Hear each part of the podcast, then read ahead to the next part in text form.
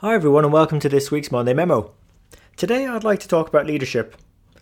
Uh, because in finance and accounting, at some point, most of us are going to be asked to assume a leadership position, whether that's via promotion, a change in responsibilities, or we just happen to be the most senior person around and just someone that the rest of the team, our peers, look up to to provide guidance and support. You know, so the first thing when you become a leader is, you know, I'd say, well done, great stuff uh, you should really give yourself a pat on the back for earning that position. But what next? You know, what I mean, what should we be doing to build influence that that leadership position offers us? And how soon, you know, should we be looking to make an impact? Because, like, when I became a leader for the first time, I didn't have much of a plan. Uh, can't say I really had a clue about what that really meant being a leader. And after all, it wasn't really something that was discussed when I was training to be an accountant. So, for the next few minutes, I just want to share some thoughts that I've gathered when reflecting back, taking on those leadership roles. And I sort of distilled it into a number of key areas.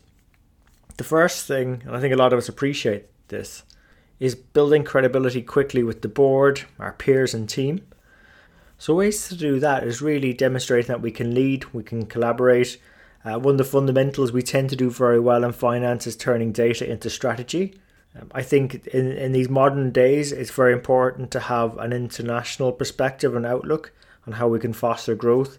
And a key thing from a people perspective is also nowadays in acknowledging diversity in the room and tapping into that because I believe that then does drive probably more creative and more balanced discussions in terms of what to do next.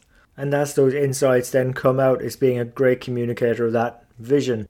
But before you can even start taking steps towards that vision, one quick way of building credibility is to look for the quick wins or quick results, particularly around cash and margin, the things that people really notice. And, you know, typically when you assume a leadership role, probably what's been going on before, people have been used to doing it in that way. It's the way we've always done it around here. So things that might seem basic to you could have just been overlooked or just not on people's focus, that area of attention. So things like working capital, understanding the various ratios, there is often where I find there's quick wins. Um, and as part of that, I always conduct a strategic vendor analysis to see who our main suppliers are and either try and meet with them or look at if there's a way of maybe standardizing or making consistent some of the payment terms. It's amazing how often we can actually be paying suppliers too fast, and likewise for customers on the debtor side, uh, not chasing up or keeping up on top of them to pay and understanding what they're going through. And then once we probably looked at working capital, I always encourage understanding who are most profitable customers, understanding why what's driving that, why is that the case, and what we can do to maintain and build on that. So once you've gone through building credibility the next thing is understanding and navigating the culture because in some organizations either finance is on the inside or it's on the outside.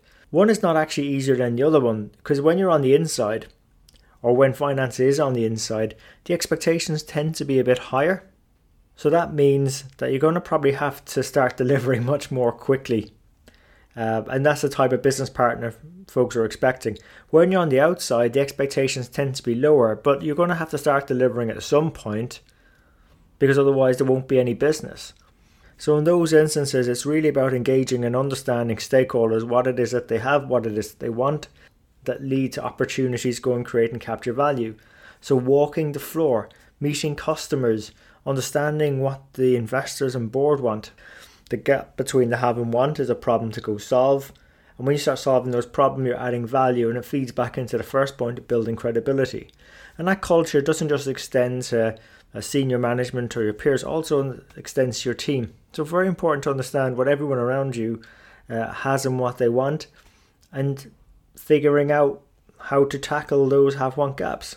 I mean, one of the challenges of being a leader, and it leads into the next point, is being able to understand all of this, but also continuing to deliver BAU, business as usual. I mean, you're not going to have uh, much chance of delivering on your vision if you haven't got the strong fundamentals to do so. So you're still going to have to be able to close the books, making sure that you're getting meaningful reports and analysis out, making sure that any external facing financial statements are fully compliant with uh, the generally accepted accounting principles. or various regulations that the company must meet because of the industry it operates in, and of course, passing the audit. So we can't overlook business as usual. So once you've you've started building the credibility, understanding the, the, the culture, how to navigate it, and also delivering the BAU, one of my favorite pieces is actually engaging in those conversations, fleshing out what those opportunities mean, is then crafting the story around that. And that simply involves just being able to collect the necessary data to report and analyze, building some good understanding of what's happening. So you can then translate it into what the implications are to evolve some perhaps some options and to then go deploy and put into action your recommendations so the company can not only just preserve value but go and create and capture it. And actually those are the last steps the translating and understanding what the implications are. Evolving options and then deploying doing something about it is really what separates the best leaders in finance and accounting from those that tend not to have the more enjoyable and fun times when it becomes being a leader. And that goes for times when perhaps you might have to deliver bad news. Sometimes when you come into a new role in those first 90 days, you might actually uncover some bad news. Perfect time to, to get it out, and you have to address those problems head on because integrity is a key element of being in finance. It's part of our training and it's part of what the business looks us to, to be is to have those hard conversations when we have to. So look, I really hope you enjoyed those insights. I'd be curious to know if you've got your own sort of tips and ideas on what things we should be doing and when we become leaders. Particularly for those starting out first time can be quite daunting and it would always be helpful if you can sort of hit the ground with a bit of an idea of what that looks like and that's why we bring guest mentors on the show to share with you their sort of hard won lessons what works what doesn't when it comes to taking on leadership roles so you get a sense of what's happening and it becomes a bit le- little less scary when you're back on that journey. So look, really appreciate you listening in today, investing your time with us on the show. And until next time, take care of yourselves and let's keep on building our strength in the numbers.